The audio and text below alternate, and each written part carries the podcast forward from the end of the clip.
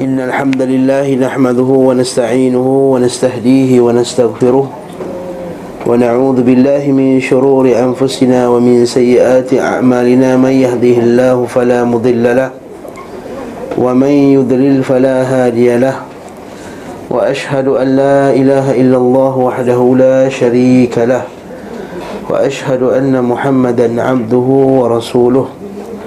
أما بعد فإن أصدق الحديث كتاب الله وخير الهدي هدي محمد صلى الله عليه وسلم وشر الأمور محدثاتها وكل محدثة بدعة وكل بدعة ضلالة وكل ضلالة في النار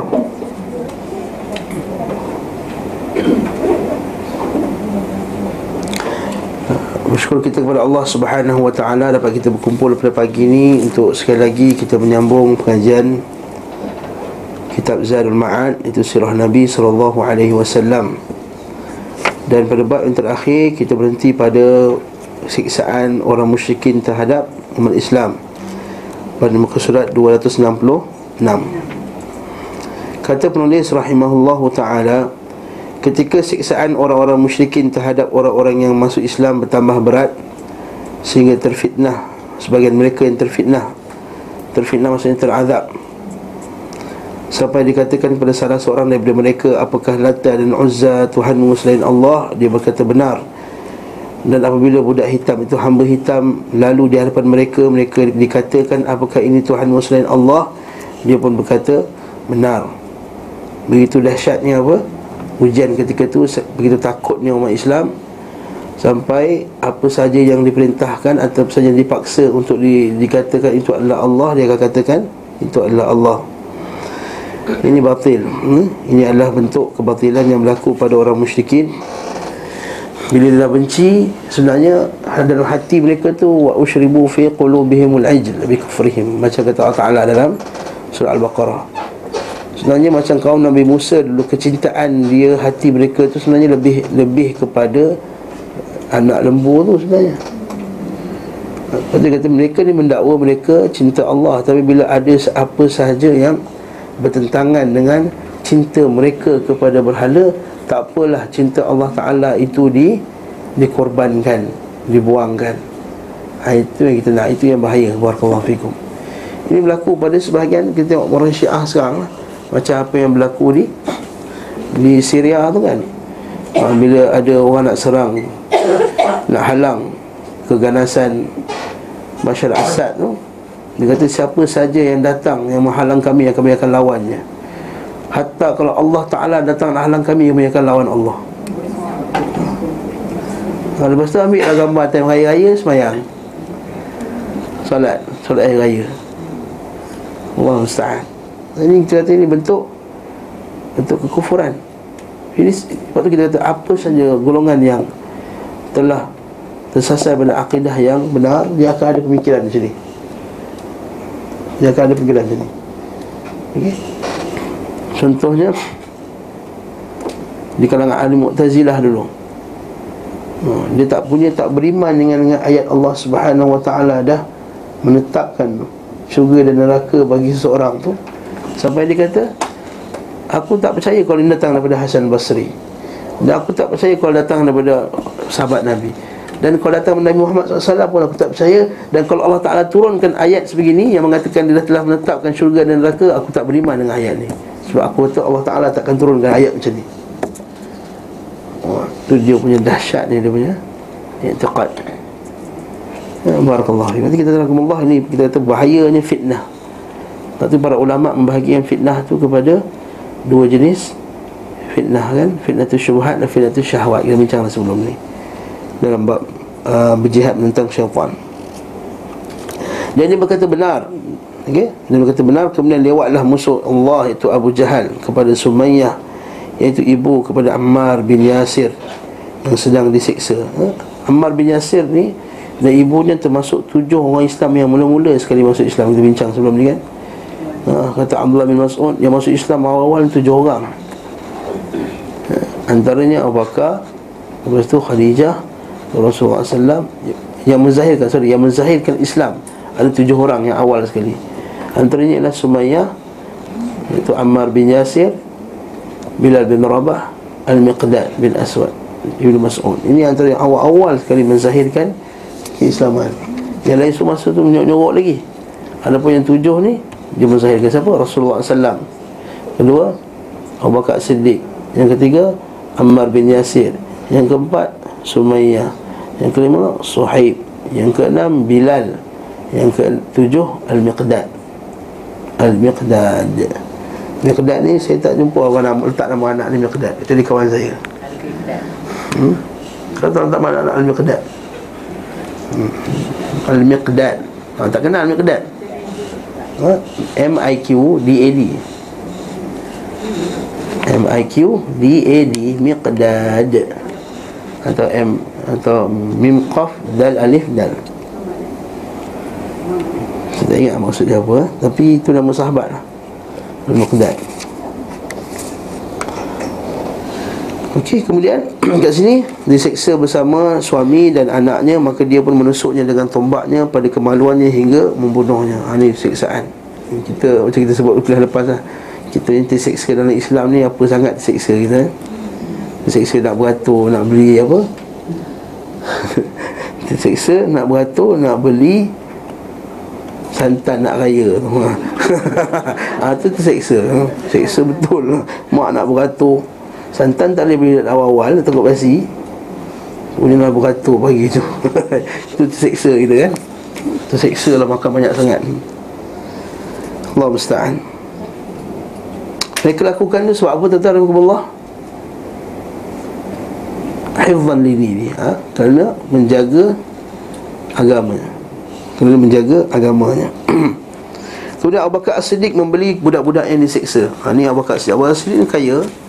Dia kata ada pun Abu Bakar As-Siddiq Jika dia lalu pada salah seorang budak yang diseksa. Budak sini maksudnya hamba eh? Maka ia membeli dan memerdekakannya. Di antaranya mereka adalah Bilal bin Rabah. Ha, Bilal bin Rabah memang bukan budak Tapi dia hamba eh?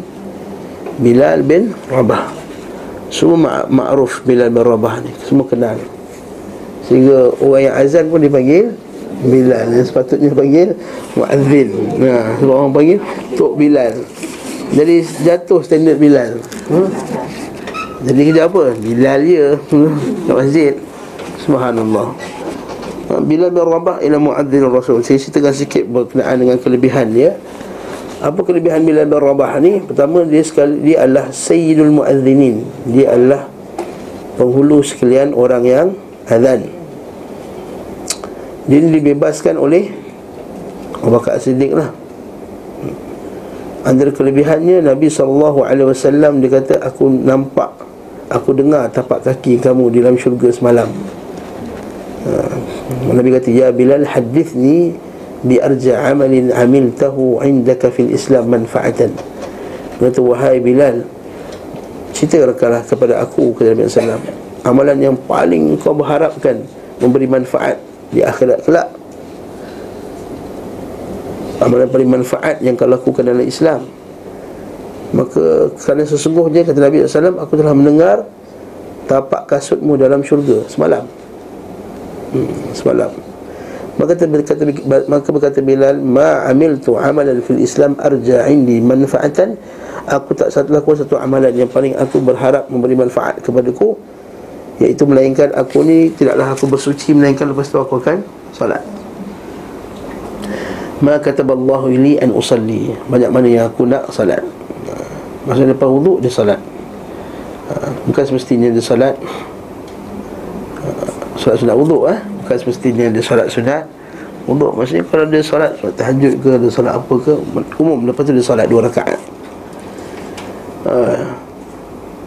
Cuma ahli bid'ah ni suka berdalilkan dengan hadis ni Untuk mengatakan bahawa nampak tak?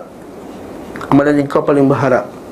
Diingatkan Bilal yang reka amalan lepas wuduk ni Solat dua rakaat, betul tak? Dan mak- maklum dalam hadis sahih Muslim daripada Ali radhiyallahu anhu daripada Uthman bin Affan dua-dua hadis ni bahawa Nabi sallallahu alaihi wasallam dia tunjukkan cara Nabi macam Ali dia tunjukkan cara wuduk Nabi sallallahu alaihi wasallam.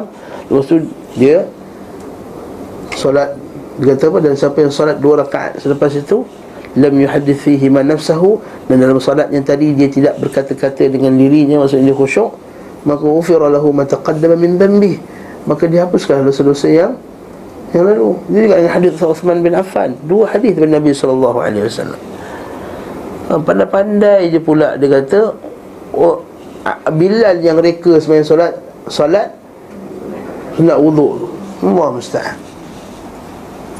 hmm. Kita tahu macam mana ahli bid'ah. Dan di, di, disebut dalam radio-radio pula tu. Radio-radio, TV-TV Ustaz Ali kita call Ustaz tu tak jawab. Lepas tu dia call Dia pergi jumpa pula Ustaz Ali jumpa ke pergi WhatsApp? Bagi WhatsApp pun semua Dia diam. Ha. Nak jumpa takut ni. Bukan jumpa nak berdebat Jumpa nak bincang je benda ni kan? Allah Ustaz? Itu contoh. Kalau tuan-tuan buka buku Ensiklopedia Bid'ah Oleh Nuruddin Al-Banjari. Ha, Dia buat dalil ni ya. Ini antara banyak-banyak dalil yang digunakan untuk menghalalkan membuat bid'ah. Allah Ta'ala bagi hidayah kepada mereka. Hmm. Allah yahdi. Seterusnya Al-Bukhari dengan sanad daripada Jabir bin Abdullah dia kata Abu Bakar Umar Al-Khattab pernah kata macam ni. Abu Bakar sayyiduna. Abu Bakar penghulu kami wa'ataqa sayyidana. Wa'ataqa sayyidana dan telah membebaskan penghulu kami juga. Umar kata apa? Jadi Umar kata Abu Bakar adalah penghulu kami dan telah membebaskan penghulu kami. Maksudnya apa? Siapa tu? Bilal lah. Tengah fi'ah macam confused dia. Ha? Okey. Ini bukan mudah-mudah ilaih ni, direct ni. Ha? Abu Bakar ialah penghulu kami dan membebaskan penghulu kami okay? Zaid bin Arqam telah berkata qala Rasulullah sallallahu alaihi wasallam ni'mal mar Bilal sebaik-baik lelaki adalah Bilal. Dia adalah sayyidul muadzinin dia adalah penghulu sekalian orang yang azan. Ha. yang bagi gelaran tu bukan bukan manusia bukan manusia biasa.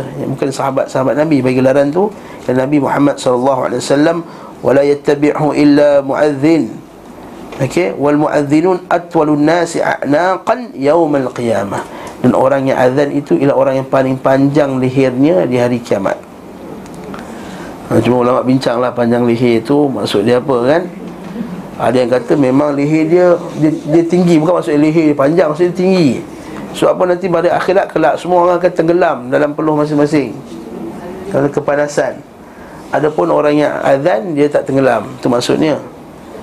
Maksud kedua pula atwalul atwalun nas a'naqan ialah cara orang Arab nak bagi tahu orang yang berkedudukan tinggi. Orang yang berkedudukan tinggi itu dipanggil orang yang lehernya panjang, atwal. Ha, tak ada can nak macam mana? So what? orang perempuan tak ada can lah. Siapa kata orang perempuan tak ada can? Ha, dia kata ada benda yang perempuan Can tu tak ada can lah Lelaki nak menyusukan anak mana Nabi kata mana-mana perempuan yang lahirkan anak Tu anak tu mati Dia masuk syurga tu Kecil sekalian dia bersabar Saya pun katanya tak ada can lah lelaki Ha.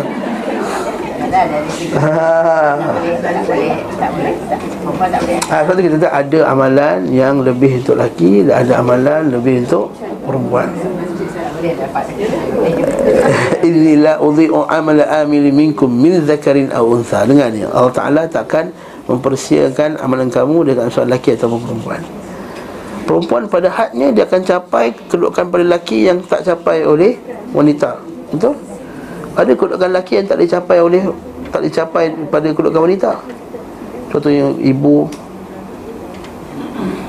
Takkan dapat capainya. Orang lelaki takkan dapat capai macam mana lah dia, dia buat pembedahan ke Boleh jadi bukan anak ke anak pun Tak boleh tak sampai dapat. Kan? Dia injek susu dalam badan dia Susu ke anak tak dapat juga.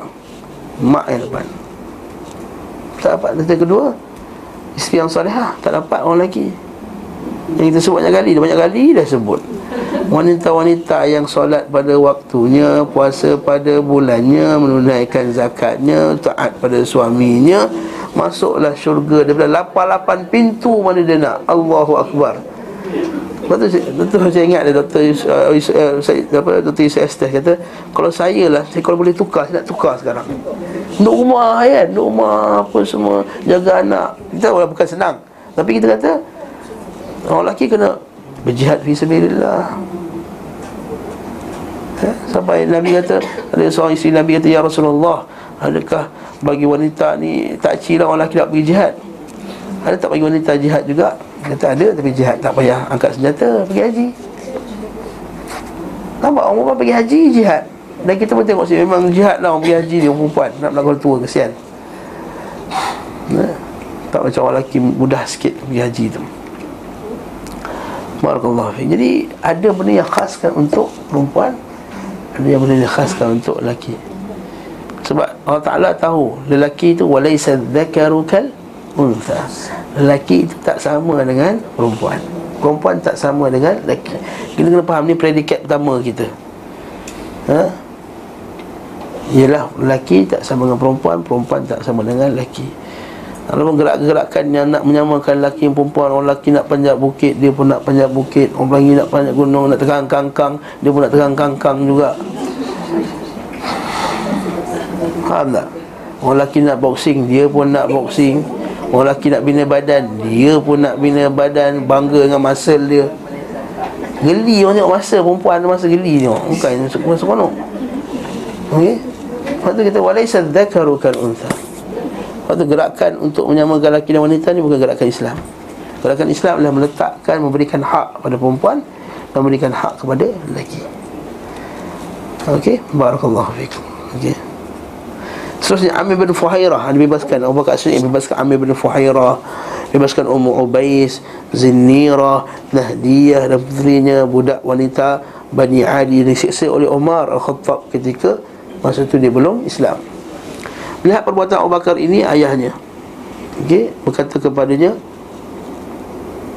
Wahai anakku, aku melihatmu memerdekakan budak-budak yang lemah.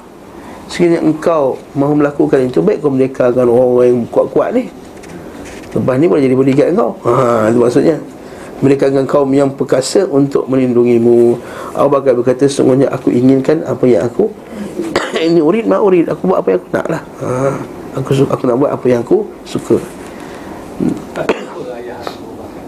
Abdullah bin Abi Kuhafa Islam Nama Aruf. Abu, Adik Abu Kuhafa dan kepala dia putih tu. Dia kata Kau kepala kau ni putih kan Ini ayat saya eh. Kepala kau ni putih macam burung. Apa apa salahnya kalau kau tak Apa salahnya kalau kau Dyekan rambut kau? Ha. Hilaikan rambut kau? Catam ha. Abu Quhaf Abu Bakar uh, Abdul, uh, Abdullah bin Abi Quhafah Nama Abu Bakar As-Siddiq. Hijrah pertama ke Habasyah Kemudian bila teruk sangat siksaan Orang-orang musyrikin Maka Nabi SAW membenarkan Sebahagian Membenarkan sebahagian sahabat yang tak tahan Dengan siksaan tadi untuk Pergi hijrah uh, Yang ini membawa kita satu pengajaran Iaitu bahawa kalau tak, tak tak boleh nak amalkan Islam dalam negara tersebut Dan tak tahan Boleh dia pergi hijrah Boleh pergi hijrah Kata kata penulis rahimahullah taala ketika siksaan bertambah berat, Allah Subhanahu wa taala mengizinkan mereka melakukan hijrah pertama ke negeri Hamsyah. Hamsyah ni tuan tahu kat mana kan? Dia uh, sekarang ni Ethiopia lah. Uh, Hamsyah. Uh, dia sebelah je dengan Arab Saudi. Dipisahkan dengan Laut Merah. Sekarang ni banyak lanun juga ha, Lalu kapal memang sekarang banyak dari kawasan tu lah Sebab sekarang ni Allahu Akbar Habsyah ni satu kerajaan yang sangat kuat Dulu Besar kerajaan ni Sehingga Yaman dulu di bawah Habsyah okay. Yang kes Abraha buat Apa tu Bangunan yang tinggi tahu mana-mana Qal uh, Apa nama-mana Qal yang tak ingat nama dia Orang tinggi tu Yang letak emas Tak belian apa semua tu sebab apa Ha? Bukan itu bukan isu yang pertama. Isu pertama sebab apa?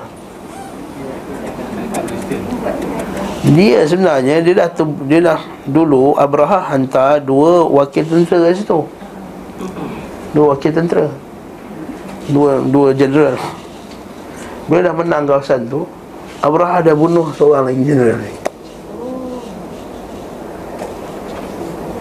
Jadi raja pegang lah kau bunuh. Jadi Abraha Dia takut juga kat raja tu. Jadi dia Nak bodek dia balik. Dia buat dia Aku dah buat satu Gereja besar. Ha, Yang besar Untuk gereja di Kristian. Ini Kristian Abraha Kristian Buat gereja yang sangat besar. Supaya dengan nama kau Supaya dia Kau diagungkan. Ha, tu Mula kata okey Tak masalah. Yang kedua baru kita alasan dia Supaya nak lawan Kaabah. Asal nak lawan Kaabah. Itu ceritanya. Okey. Jadi kat sini Hijrah ke Habsyah Orang pertama yang hijrah ke negeri ini adalah Uthman bin Affan bersama isterinya Ruqayyah binti Rasulullah alaihi wasallam.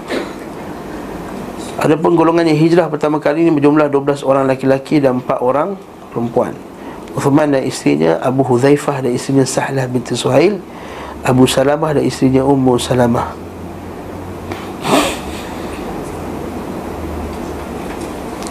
Hindun binti Abi Umayyah Az-Zubair bin Al-Awwam Mus'ab bin Umair. Oh, Semua hebat-hebat ni. Az-Zubair Al-Awwam.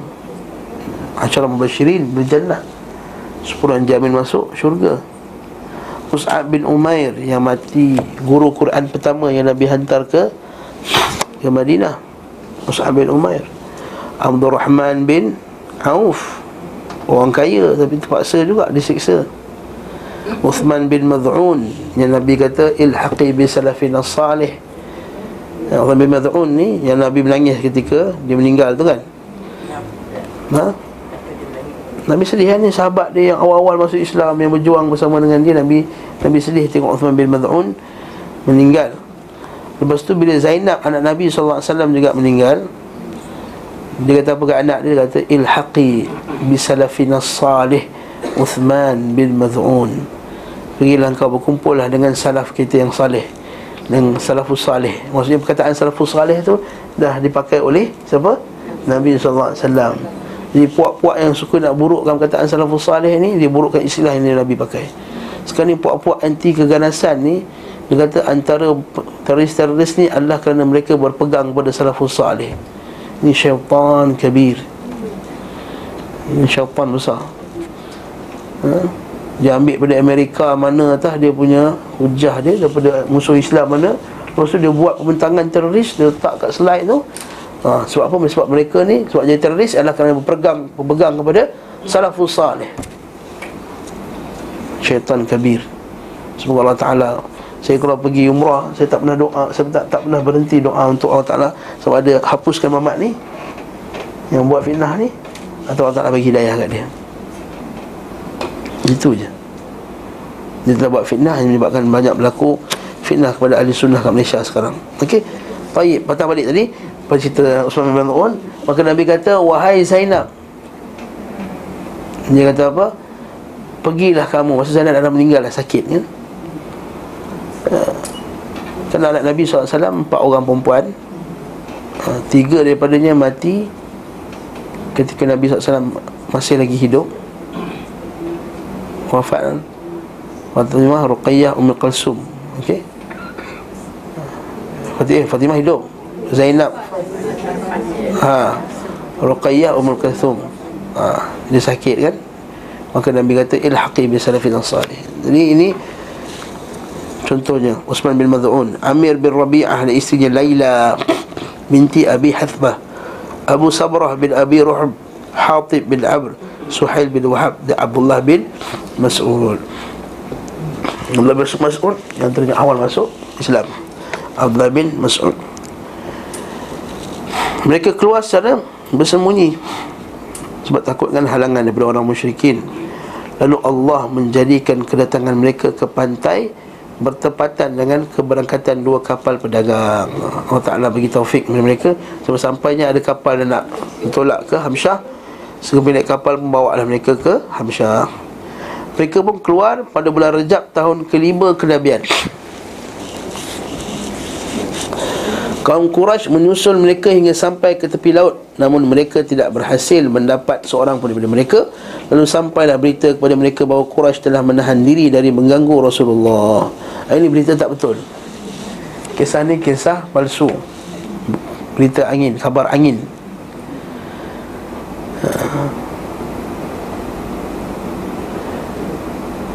Mereka mengatakan bahawa Nabi SAW uh, telah membacakan satu ayat Lalu mereka pun semua tunduk kepada Nabi SAW Okey? Kan? Wa manat al-thalithatul ukhra Wa inna syafa'atu la turtaja. Sebenarnya syafaat berhala-berhala ini Diharap-harapkan. Sebenarnya ayat tu nak katakan bahawa Orang Musyrikin Mengharapkan Syafaat-syafaat berhala.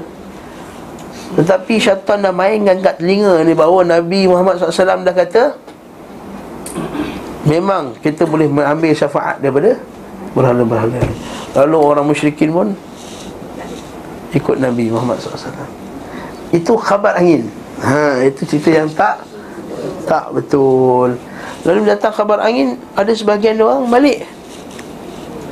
Dia tengok tak ada. Betul ada yang sebagian balik Patah balik. Pergi ke Habsyah balik sebabkan siksaan. Soalan yang timbul. Bolehkah kita pergi ke negeri kafir? Bolehkah hijrah ke negeri kafir?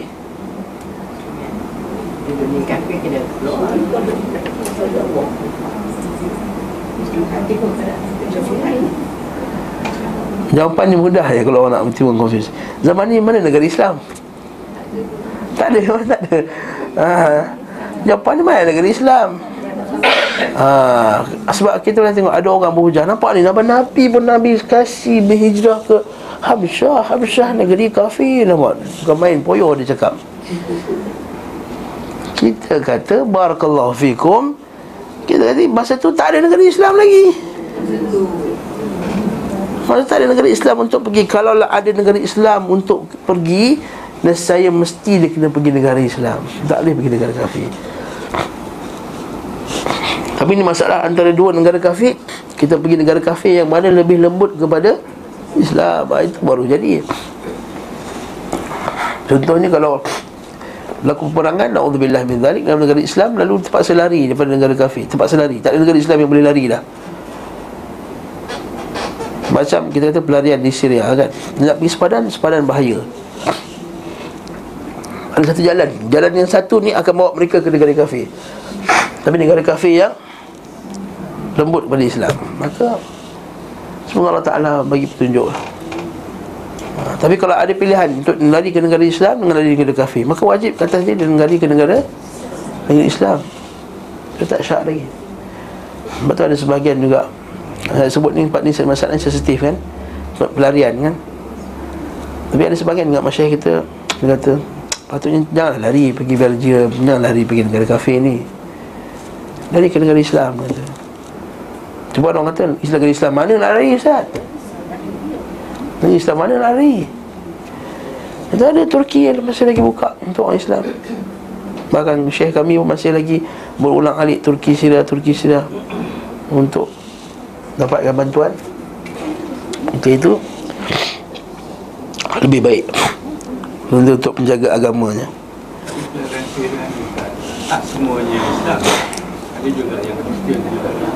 Nah, semoga yang pergi ke kafir tu ialah Kristian lah. Nauzubillah. Tapi banyak ni Islam. Kita baca baca-baca apa semua ini Islam kan.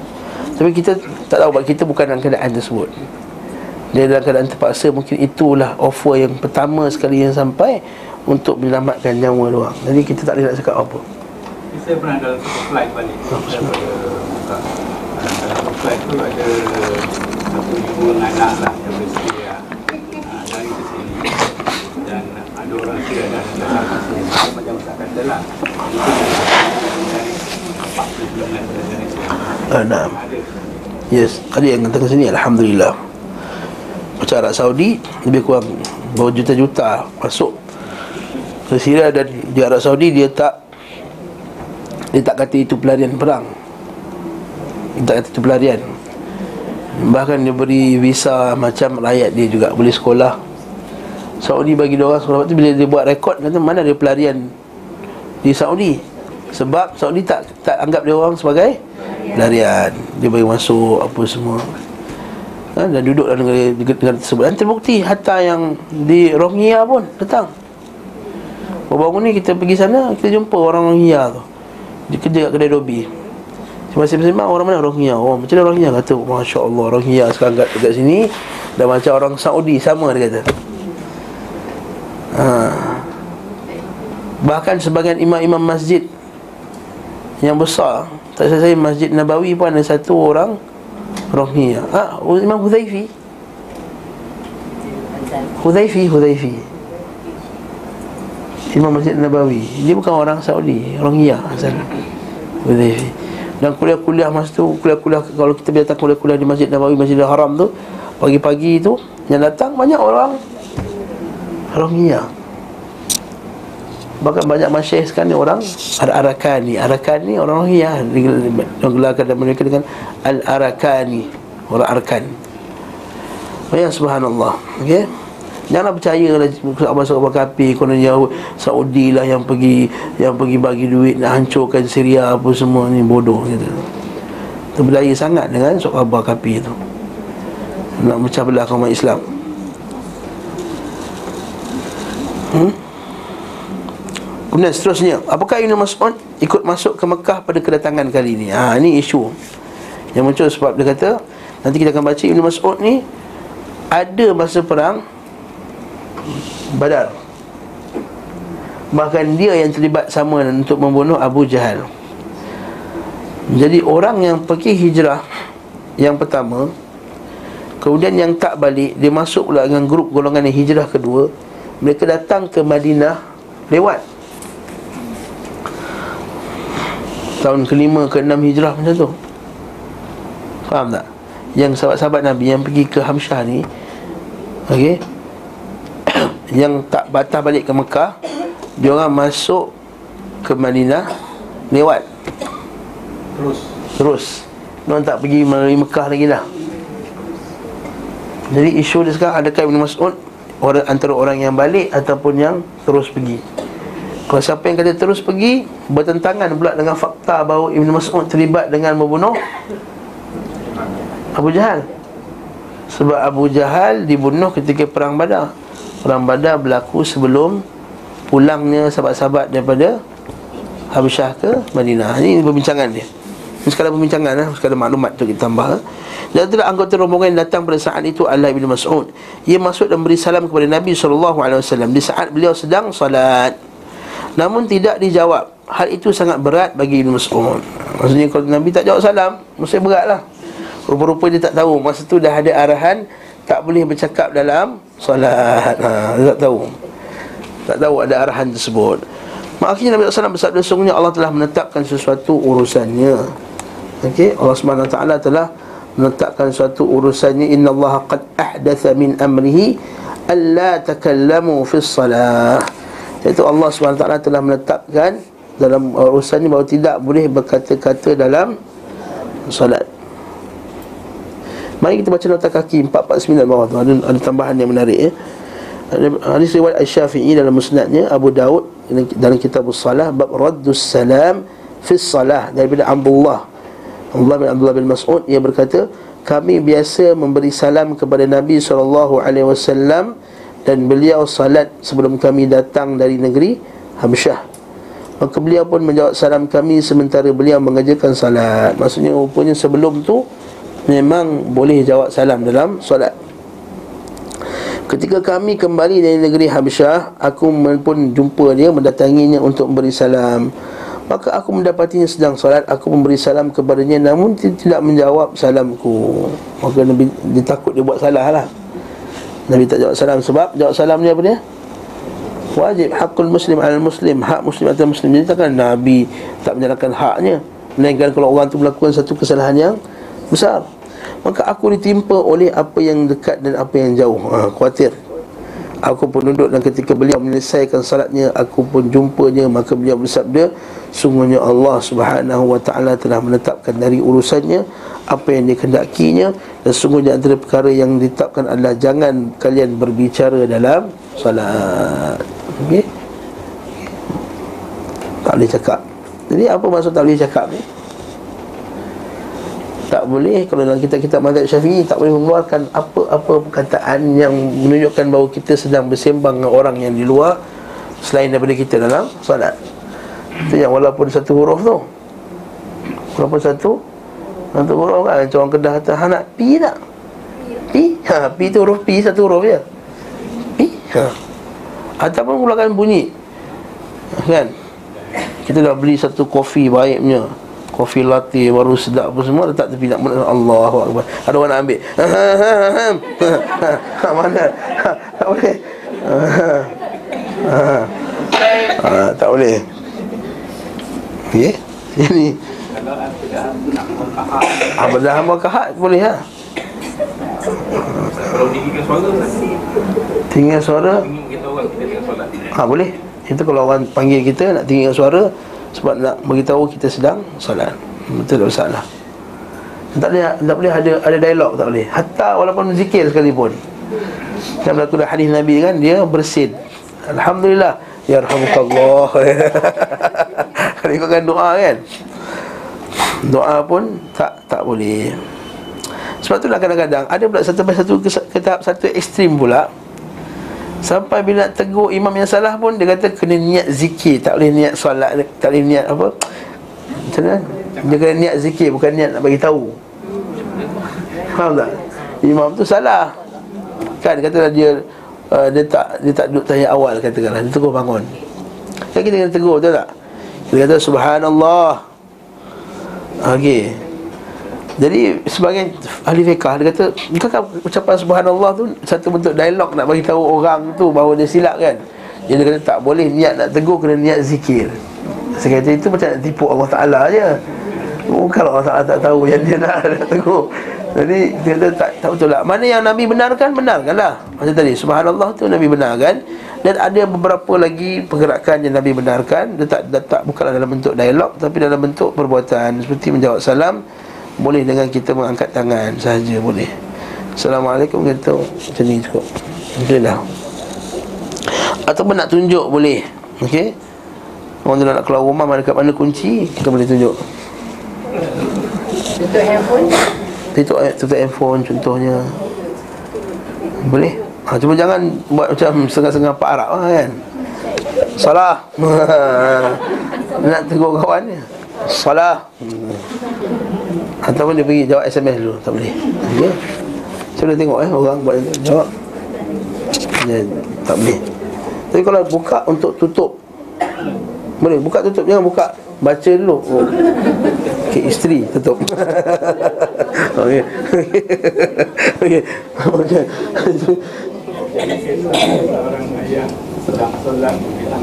Ah, ya betul itu boleh. Dia tangkap dan dia tak bercakap. Batuk Boleh. Ha? Batuk Tengah Ha, batuk boleh ha. Batuk tu semestinya boleh eh? Batuk Tak nak tahan batuk Macam nak tahan batuk dalam solat Itu kita je boleh Tapi tak Orang yang, yang, yang jawab Tak boleh cakap Ya Rahmatullah Kita patah balik. Ni Kita hanya sirah Bukan kitab fiqh salah eh? Inilah jawab pendapat yang benar Ibn uh, Sorry bawah tu.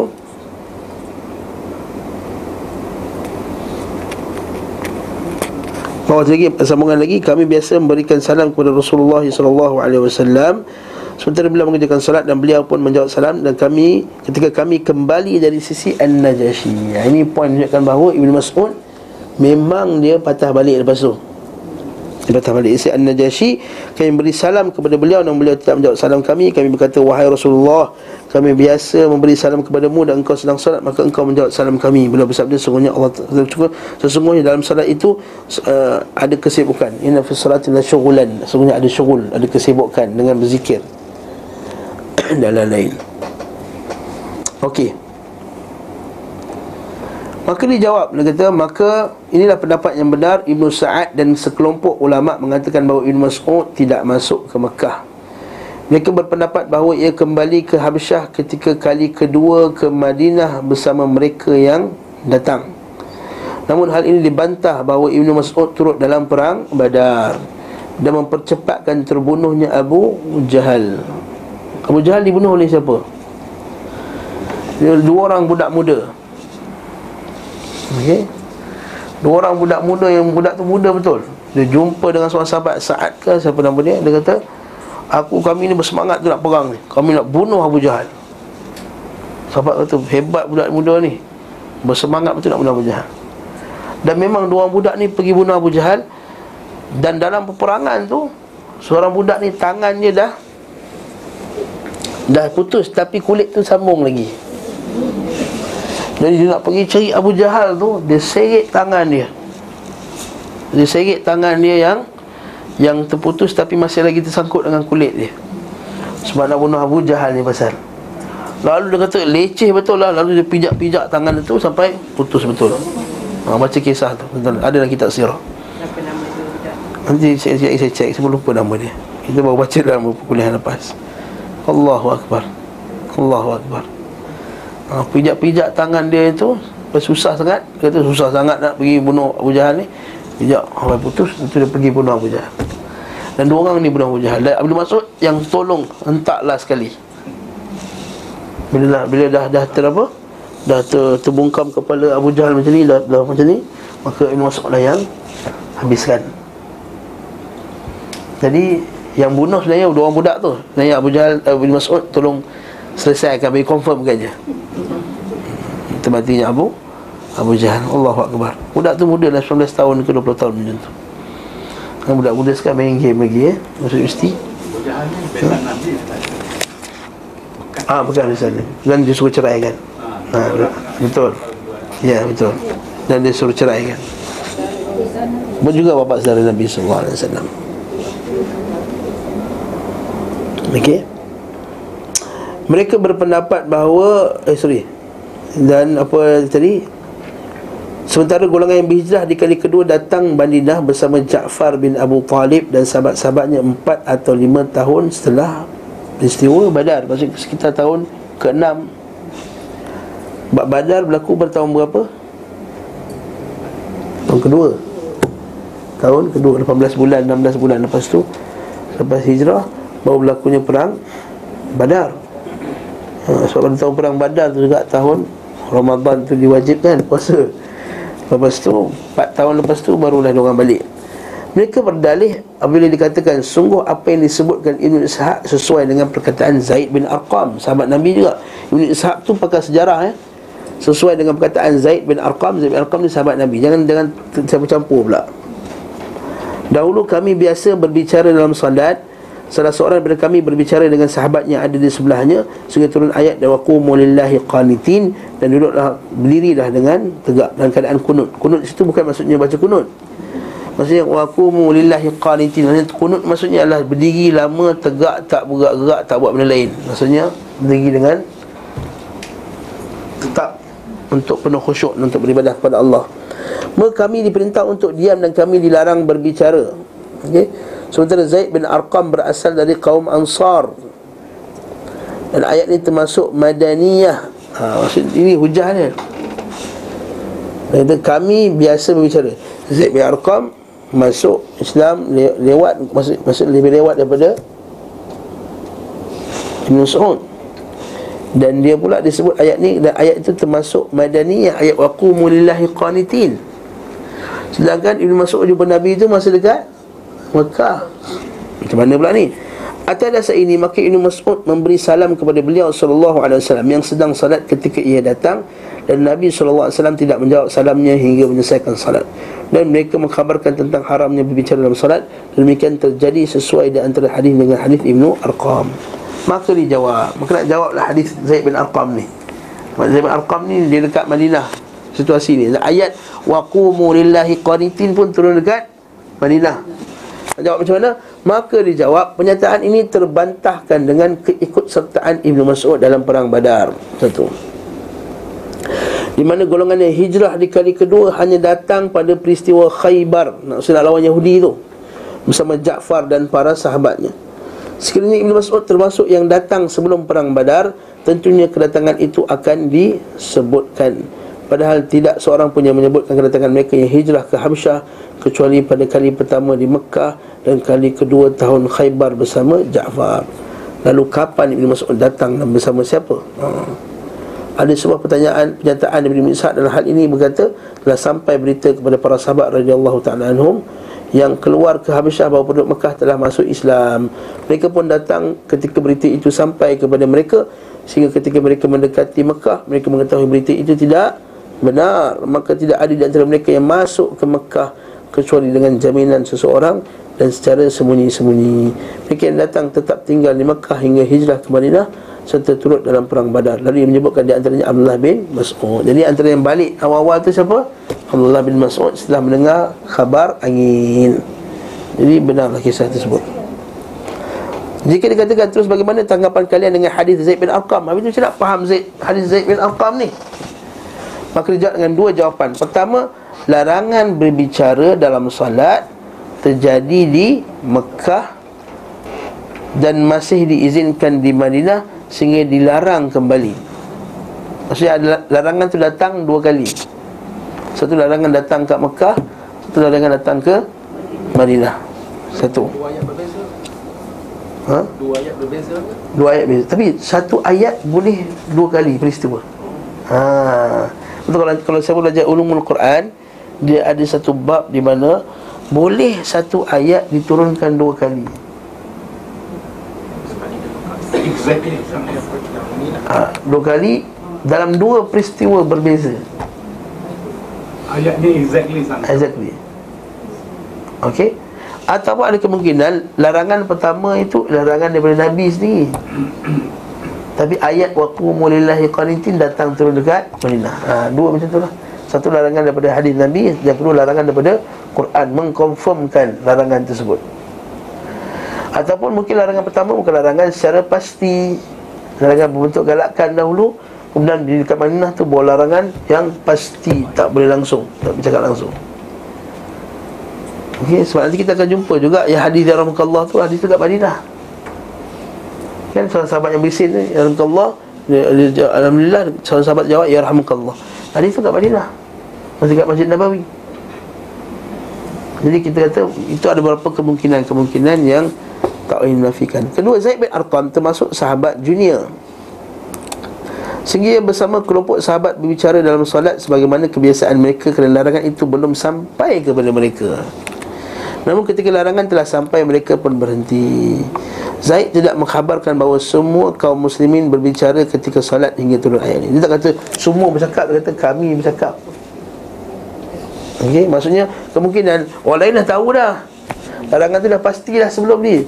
Cuma Zaid budak-budak masa tu dia junior Tentang dia baru bercakap dengan Orang kawan. Dia macam budak-budak sekarang Dia Jumaat. Ni Budak-budak muda sekarang. Main-main Mungkinan lepas tu dia Datang Pasti ayat tu dibacakan kepada, kepada Zaid bin Arqam Kalaupun dikatakan hal itu dinukil daripadanya Maka dapat digolongkan sebagai Salah satu kekeliruan Mungkin Yang keliru itu ialah Zaid bin Arqam sendiri Okey, selesai hijrah yang pertama. Hijrah yang kedua pula. Kemudian intimidasi dan penyiksaan yang dilakukan kaum Quraisy semakin meningkat, baik terhadap mereka yang kembali dari hijrah ke Habasyah maupun selain mereka. Keluarga mereka pun melakukan teror. Act of terrorism. Tidak bahasa Arab ya? Mesti menarik bahasa Arab Mesti bahasa Arab mesti biasa-biasa je Laku Mesti belak Biasa je ayat dia okay? Syadidan al-adha hmm, Tak ada Ni, ni saja terjemahan dan siksaan-siksaan pedih tak dapat di, dielakkan dalam kondisi demikian Rasulullah SAW memberi izin kepada mereka untuk keluar menuju ke negeri Hamsyah untuk kali keduanya. Keberkatan yang kedua ini ternyata lebih sulit dan berat dibandingkan yang pertama. Kerana sebab apa? Kali ini dah tahu dah. Ha, geng-geng Nabi ni kalau susah dia lagi ke Hamsyah. Kali ini kita kena standby untuk halang betul-betul. Sebab apa nak halang? Sebab takut dakwah Nabi tersebar dekat kat luar eh. Dia sekarang tapi kenapa halang ustaz-ustaz sunnah? Takut tersebar. Tak bagi tauliah. Ustaz Rasul tak boleh masuk Johor pergi kuliah. Hmm, duduk di Singapura je. Ha, nak halang. Jadi kat sini dia kata Keberkatan yang kedua ternyata lebih sulit dan lebih berat dibandingkan dengan yang pertama Kaum Quraisy berupaya menghalang-halang dan melakukan kekerasan untuk menggagalkan keberkatan itu kaum Quraisy tidak bisa menerima berita yang sampai kepada mereka tentang kelakuan baik Najasyi terhadap kaum muslimin di negerinya. Jumlah mereka yang keluar kali ini ialah 83 orang. Jika Ammar bin Yasir dimasukkan dalam rombongan itu dan terjadi keraguan tentang ikut serta dalam hijrah kali ini Katakan Ibn Ishaq ada pun kaum wanita berjumlah 19 orang. Saya Ibn Qayyim berkata antara mereka yang disebut-sebut ikut sekali dalam hijrah kedua adalah Uthman bin Affan dan beberapa sahabat yang turut dalam perang Badar. Sehingga pendapat tadi dianggap keliru dan bisa jadi mereka kembali sebelum perang Badar. Dengan demikian, kedatangan mereka terjadi sebanyak tiga tiga kali ya. Saya tiga kali pula Ustaz. Pergi, balik, pergi, balik, pergi dan balik sekali lagi. Macam mana ni? Maksudnya ni, Mula pergi yang pertama kan Balik. Masa kabar angin. Lepas tu Hijrah kedua uh, Hijrah kedua Hamsyah Pergi. Lepas tu ada sebagian mereka Balik Bukan balik ke mana Pergi ke Madi, uh, Pergi Madinah Tapi awal Bukan yang Yang yang kedua Yang ketiga Yang yang, yang lewat tu. Uh, Ataupun balik awal sebelum tu Dan pergi perang dengan Nabi dalam perang Badar. Lepas tu pergi patah balik. Pergi Hamsyah sekali lagi untuk apa? Untuk ambil anak-anak beranak dia orang balik Untuk dibawa balik ke Ke Madinah ha, Itu kemungkinan Kemungkinan lah Kemungkinan yang para ulama' kaji eh. Allah musta'an hmm? Satu sebelum hijrah Dua kali sebelum Sekali sebelum perang badar Nampak tak? Sekali sebelum perang badar Dan satu kali pada ta- pada tahun perang Khaybar. Oleh kerana itu Ibn, Sa'ad dan lainnya berkata Ketika mereka mendengar berita hijrahnya Nabi SAW ke Madinah Ada di antara mereka yang kembali. Ha, Nampak tak?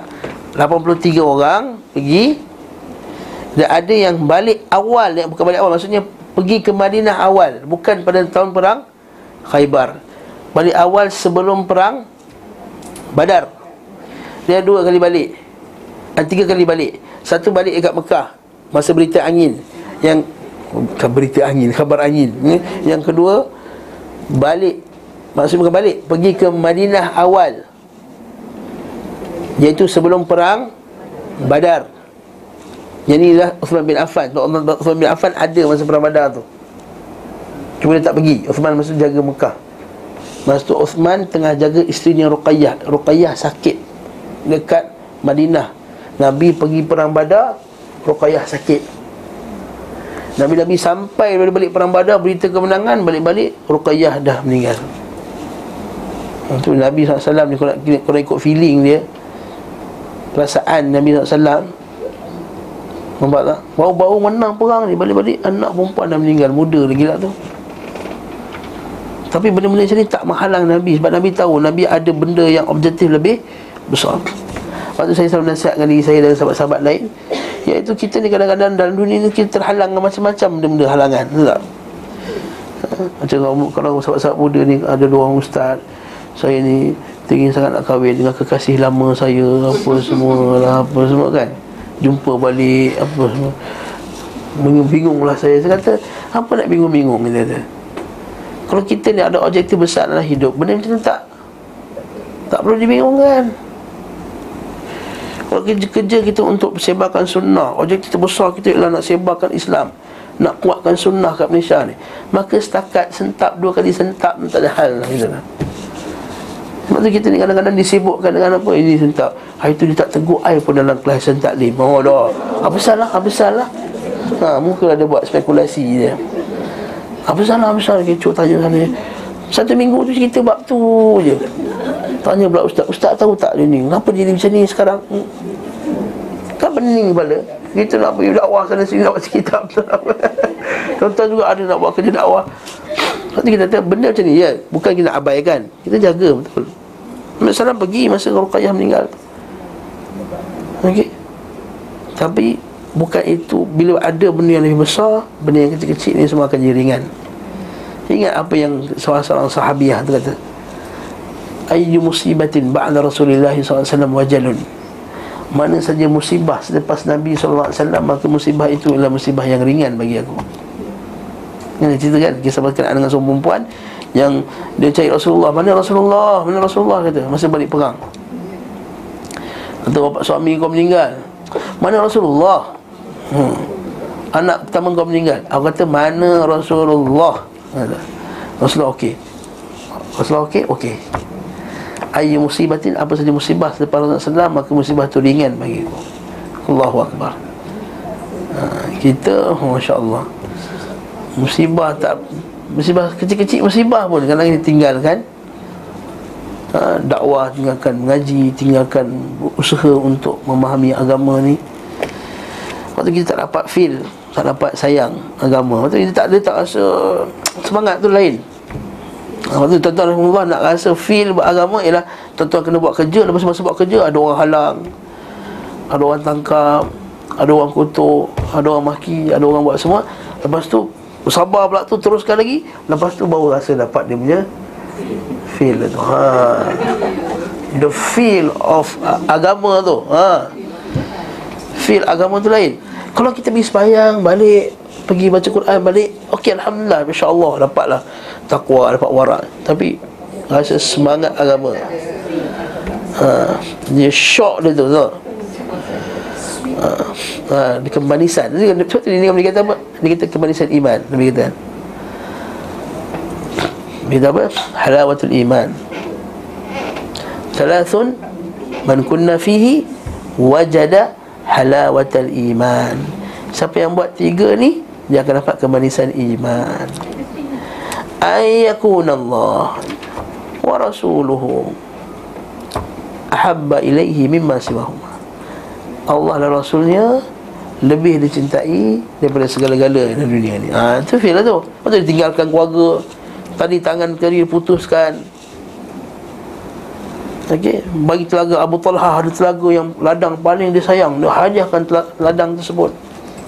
Nabi uh, Uthman bin Affan ada satu telaga yang dia paling suka, dia hadiahkan telaga dia. Okay. Tapi masa nak kena bunuh tu dengan ceritanya kata orang-orang yang kepung dia tak bagi dia pun dengan. Kan? Hmm, betul. Tak masa. Ha, tu yang pertama. Yang kedua apa dia? Wa yuhibbal mar' La yuhibbuhu illa lillah Dia cinta sahabat dia Saudaranya Tak cinta sebab tu dia kerana Allah ha, Faham tak? Dia cinta kerana Allah Kalau kata Kata Minta pinjam seribu ringgit Tak boleh? Ha, Dia tak sentak.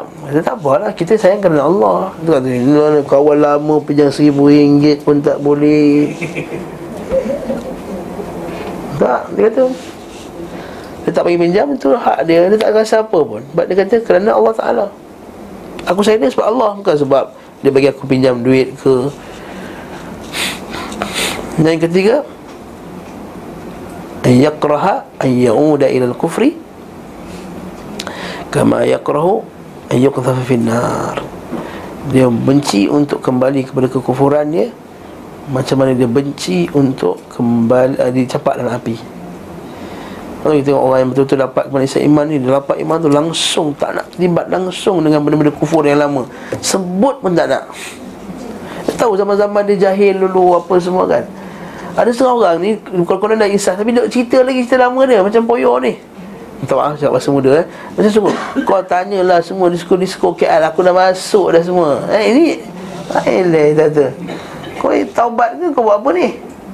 Tapi kalau orang taubat dia nak sebut sikit pun tak payah lah. Dia tahu suara dia sedap dulu menyanyi kan? Ha, Cuba nyanyi sikit dah insaf ni Cuba nyanyi sikit Cuba nyanyi sikit. Hmm. ha, Minta maaf tak boleh nyanyi lah. Tak, kita ada sahabat kita macam tu Masya Allah. Allah Ta'ala tetapkan istiqamah dalam macam tu Saya ingat paling saya ingat Sekali saya sebut dalam kuliah ni kot Tapi syarat ulangan. Ni, Artis yang loan tu Pak PDD punya gang Memang bukan generasi perempuan punya Generasi saya. Ha, Jadi tuan-tuan Frank Sinatra apa semua ni. Jadi saya ni uh, Apa Satu rappers Rapper, rapper, rap, rap ha. Bukan rap W-R-A-P R-A-P-P-E-R Z Rappers hmm. Ha, ni kan PDD tu Ha Ha, sesu-sesu tu kan ha? PDD kan Puff Daddy tu Ah, Puff Daddy ha. Nama baru dia P. Diddy ha. ha. Macam tu tahu Kita baca lah kan Puff Daddy kan ada geng-geng dia. Geng-geng Notorious punya geng Apa semua ni. Gangster apa semua tu. Salah satu yang Nama dia, nama dia Lun L-O-O-N. Lun Masuk Islam Pergi Universiti Madinah. Ha belajar. Lepas tu orang interview dia sekali lagi Kat TV Boleh tak kau Dari TV itu boleh tak Macam orang nak dengar sikit lah Kau rapper kata Wallahi dia kata Tak boleh Saya tak boleh lah rapper saya. Saya dah tinggalkan benda tu Saya dah janji pada Allah Ta'ala Saya tinggalkan dan saya akan tinggalkan terus. Ha. Ini tak Bila kita tengok ada orang yang tak tinggalkan betul-betul Nanti dia akan patah balik. Kononnya nak insaf. Lepas tu dia jadi Penyanyi tapi Penyanyi juga Tapi penyanyi islamik dia konon. Lala dia tak Dia punya Nampak dia punya movement dia tu Tak tak cantik. Lala dia sibuk dengan menyanyi Ngongeng-ngongeng apa semua Dia bukan jadi orang yang betul-betul Ikut Yang Allah Ta'ala perintahkan Lepas kita nak, nak, nak tinggalkan Benda mungkar yang kita telah buat tu Tinggalkan habis-habis. Tak payah cerita-cerita lagi dah. Kan yakraha. Ay yang udah al-qulub sama ayat finnar. Tapi memang benda ni bukan senang. Nak, tak, nak pula benda tu dulu benda yang dia buat dengan passion dia. Oh, kita kata dengan I do it with my passion dia kata. Music is my passion. Dia nyanyi apa semua Seronok dia buat. Sekali bila dia belajar agama Dia tinggalkan tu semata-mata kerana Allah Ta'ala. Allahu Akbar Lepas tu kita respect tu orang macam ni ha? Orang macam ni lebih beza dengan orang yang Membesar dalam ustaz Lepas tu buat dia atas sekolah agama Apa semua yang lain. Allah musta'an Allahu Akbar. Ada seorang lagi sama dengan macam dia juga Nama dia Saya tak ingat nama dia Seorang lagi juga. Rappers. Gila-gila je Gangster bunuh orang apa semua. Ada dalam YouTube Maksud- ada? ha, Itu memang gangster ni Artis yang dah terkenal Yang bilion-bilion punya Million-million punya Hundred million punya Dia punya uh, uh, Dia punya album apa semua. Allahu Akbar. Ustaz ah, Lagu-lagu yang dimainkan orang yang nak meninggal ni Adakah dia diseksi dalam dia? Nabi kata dalam hadis yang sahih Man sanna sunnatan sayyi'atan Falahu wizruha Wa wizru man amila biha. Min ghairi an yanqusa min awzarihim syai'a ila yawmil qiyamah. Atau kama qala Rasulullah Siapa yang mulakan satu sunnah yang buruk? Sunnah ni maksudnya satu cara hidup yang buruk. Falahu wizruha. Bagi dia dosa atas apa yang dia lakukan Wa wizru man amila biha. Dan dosa orang yang melakukannya pula Selepas dia. Min ghairi ayyan qusa min awzarihim syai'a. Tanpa dikurang walaupun sedikit daripada dosa-dosanya. Tak berkurang Sama je. Jadi kalau dah dia yang membuat benda mungkar tadi Dia yang buat Dia nyanyikan pula. Bukan kira dia meninggal. Tak meninggal Orang lepas tu dengar je dah berdosa dah. Bukan kira dia kena meninggal dulu. Dah meninggal dulu berdosa Tak Itu memanglah Maksudnya tapi bila meninggal Orang yang mainkan lagu-lagu ni dia. Dia berdosa lah sebab dia yang punca lagu tu nyanyi. Patutnya dia pesan awal lah Saya mohon kepada semua untuk Stopkan main. Macam SM Salim dulu ah, Dia suruh jangan dimainkan. Ha, Patutnya dia suruh main-main masa dia hidup lagi. Hmm, Bukan masa dia mati dia meninggal pun nak suruh. Ha? ha, Cuma Alhamdulillah At least masa sebelum dia meninggal Dia sempat suruh halang orang At least dia mengurangkan dosa-dosanya dalam Yang tu kata para ulama kita ni Ada yang bila mati, mati Terhentilah akaun baik dan akaun buruk. Ada orang mati Akaun baik masuk lagi Akaun buruk terhenti. Ada pula orang yang berhenti Yang mati Akaun buruk masuk Akaun baik tak Berhenti. Ada pula orang yang mati Dua-dua masuk. Faham tak ni? Faham tak tu? Mati dulu berhenti Alhamdulillah. Benda buruk pun stop Benda baik pun stop. Ada yang akaun baik dia masuk. Itu anak yang salih doakan dia Ataupun dia buat sekolah Ataupun dia buat macam-macam ni. Macam kata Imam Suyuti tu kan? Pokok, sungai, telaga. Ha? Sekolah, mushaf yang dihadiahkan.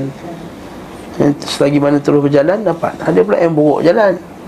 Baik tak ada masalah Ni macam lah Lagu-lagu dia dia mainkan balik Filem-filem dia dia mainkan balik. Lepas tu maksiat-maksiat dia teruskan. Dia yang mulakan yang pertama sekali tu. Kan? Akademi Fantasia Fantasia 1 Kata kalau sampai ada Akademi Fantasia seribu Seribu, seribu dapat saham. Tanpa dikurangkan oleh sedikit. Na'udzubillah.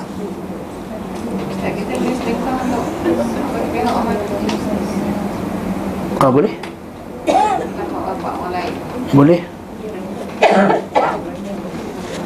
Boleh ala kaul yang yang yang yang kedua lah pendapat yang kedua. Dalilnya dikiaskan dengan dengan puasa dan lain-lain. Okay. Dalil dikiaskan dengan puasa dan dan haji. Kan dia buat haji untuk syukur rumah tu. Aku haji untuk syukur rumah. Okey. Selesai masalah tu. Sambung lagi. Kenapa dia sampai ke sini ni? Hmm.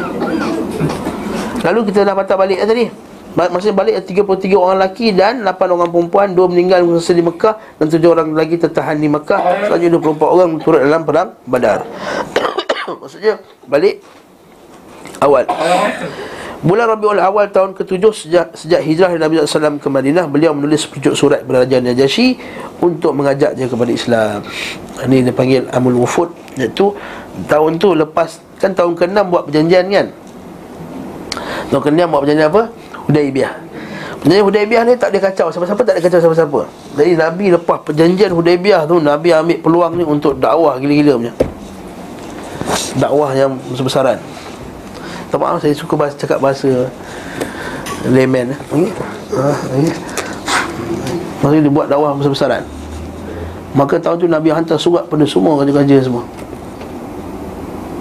Ya, semua raja-raja semua kabilah-kabilah tahun tu juga dipanggil Amul Wufud datangnya orang datang kepada Nabi SAW untuk masuk Islam apa semua dan antaranya ialah kepada Raja Najasyi untuk ajak dia Islam Membawa surat itulah Amr bin Umayyah Al-Damri Tak kala surat itu selesai dibacakan Maka ia pun menyatakan keislamannya Sambil berkata Sekiranya aku mampu datang kepadanya Nesaya aku datang. Dia pun masuk Islam. Alhamdulillahirrahmanirrahim Lepas kita akan tengok nanti Najasyi ni Dah kita dah lalu kan sebelum ni pun?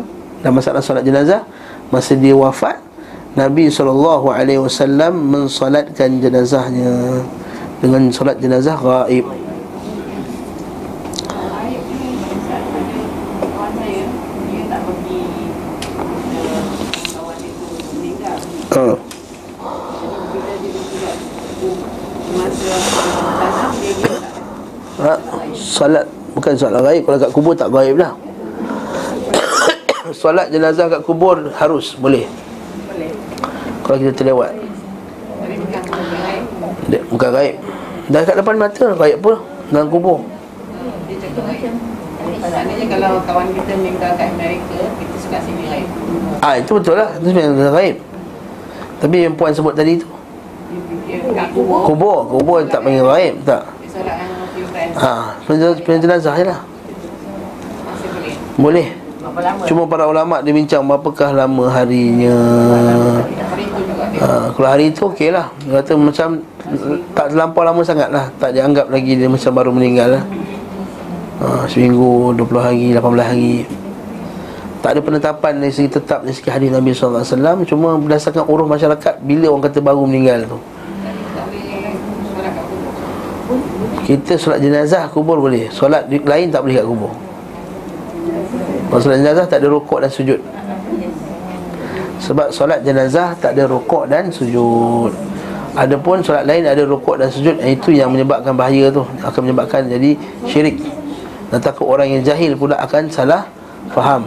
Akan boleh akan bolehnya kita menyembah kuburan. Ha, Itu Nabi larang. Adapun sebagai jenazah gaib Kita bincangkan sebelum ni Ada tiga pendapat. Kan apa pendapat yang pertama? Boleh secara mutlak. Mana-mana orang meninggal Tak kisahlah orang besar ke Orang tak besar ke Orang kecil ke Baby ke Kalau dia meninggal jauh Kita boleh sembahyang jenazah gaib dekat sini. Itulah pendapat mazhab syafi'i. Pendapat yang kedua ialah Tak langsung Tak ada langsung istilah jenazah gaib. Itu yang perbuatan Nabi itu khas untuk Nabi saja Ini pendapat mazhab Maliki. Pendapat yang ketiga adalah Bila jenazah itu adalah orang yang besar Boleh dibuat. Orang- Orang-orang yang terkenal Orang besar lah Raja Ulama besar. Ada pun orang biasa ada. Bukan orang besar badan Orang besar. Gelak-gelak pula dia muka orang besar badan. Ha, ke Orang besar. Orang besar. Faham lah orang Melayu kata orang besar Dia orang besar dia ni. Ha. D.O. kata ha. Nah. Orang kenamaan lah Yang keempat bukan tiga empat Yang keempat adalah Boleh dibuat sekiranya Dekat tempat dia meninggal itu Tidak disolatkan dan tidak diuruskan dengan cara Islam Contohnya Najasyi Najasyi dekat masa dia meninggal Tak diuruskan cara Islam Dia masuk Islam diam-diam Senyap-senyap Okay, mak, mak, maksudnya dia masih dikekalkan jawatan sebagai raja kerajaan Kristian tersebut. Okay. Dan meninggal dan mayat diuruskan cara kafir apa semua tapi dia masuk Islam maka kita salatkan jenazah gaib untuk dia. Empat-empat ni pendapat ni semua berdasar, berdasarkan satu hadis. Hadis tu lah. Hadis Najasyi ni. Daripada empat ni perbezaan kefahaman tu bawa kepada perbezaan uh, ke, keputusan dan fatwa. Tak perang Khaifar ni. Perang Khaybar adalah perang terlawan Yahudi. Hmm. Iaitu ketika perang ah, Madinah, Madinah Naam. Madinah. Di utara Madinah masa tu dia dia mengalahkan Yahudi. Yahudi masa tu dia berlindung di kota-kota yang kuat. Itu selepas perang Uhud lah. Jauh lepas perang Uhud. Selepas. Jauh perang tahun ke-8 tu. Kenapa timbul perang Khaifar ni? Sebab dia orang balik sebelum perang Khaybar.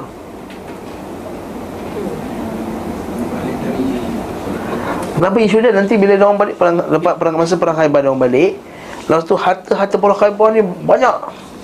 Lalu dia bahagi-bahagikan juga kepada yang balik ni padahal dia orang tak terlibat dengan perang pun. Dia bahagi-bahagikan sebab apa? Sebab sebagai hadiah kepada mereka untuk menjaga agama duduk negara jauh apa semua. Dia bagi. Ha, itu sebab kenapa disebut Khaybar tu. Okey. Okey.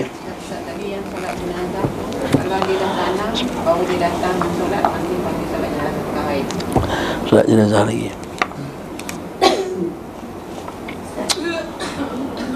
ni pegang-pegang tak dan khaibah tahu apa so kita tahu kalau macam ni kadang-kadang like tidak apa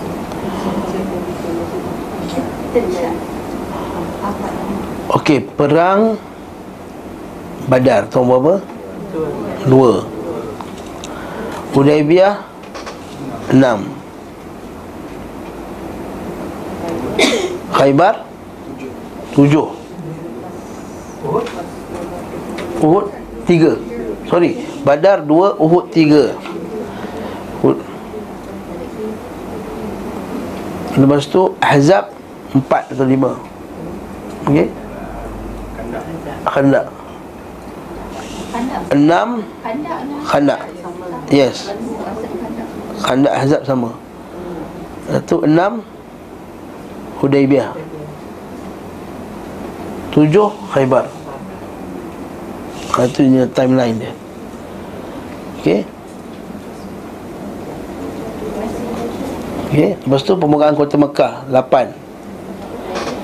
Sembilan arahan haji Sepuluh Nabi pergi haji. Sepuluh Nabi SAW wafat. Yang perang tak jadi perang tu? Perang yang musuh lagi Tuhan Tuhan Allah dia. Apa? Dia?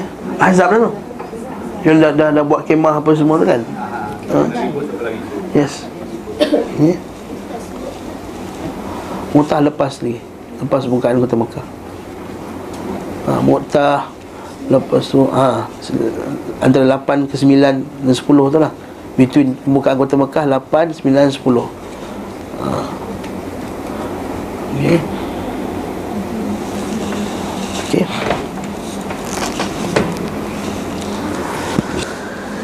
apa tarikh ni kalau silap kita boleh betulkan nanti ini apa dalam ingatan kita lah. Uh, yang penting kita tahu dia punya timeline tu secara umum. Okay?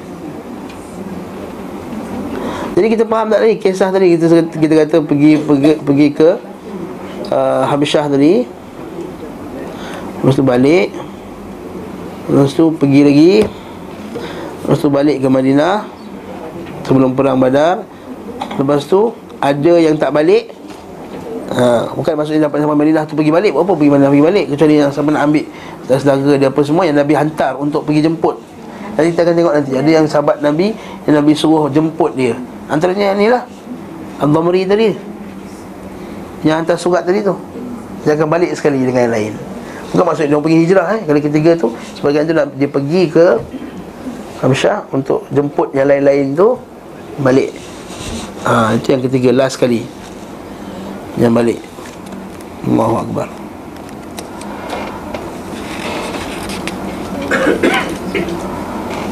Dah usah apa dah Okey, kemudian bawah tu Bawah tu kita simpan lah Yang berkenaan dengan nikah ni Ummu Habibah dengan Abu Binti Abu Sufyan. Okey, kemudian dia pula berkahwin dengan Nabi SAW Okey Kisah macam mana seorang Okey nama Ummu Habibah. Dan dia ada kait, terkait dengan kisah macam mana Nabi SAW Nak wafat nanti. Kisah berkenaan dengan orang yang pergi Habsyah ni dia tengok macam-macam benda yang menarik dekat Habsyah untuk orang ceritakan Nanti kita akan simpan cerita ni pada kuliah akan datang Biiznillah ta'ala. Wa sallallahu ala Muhammad wa ala alihi wa sahbihi wa sallam tasliman kathira. Alhamdulillah Rabbil Alamin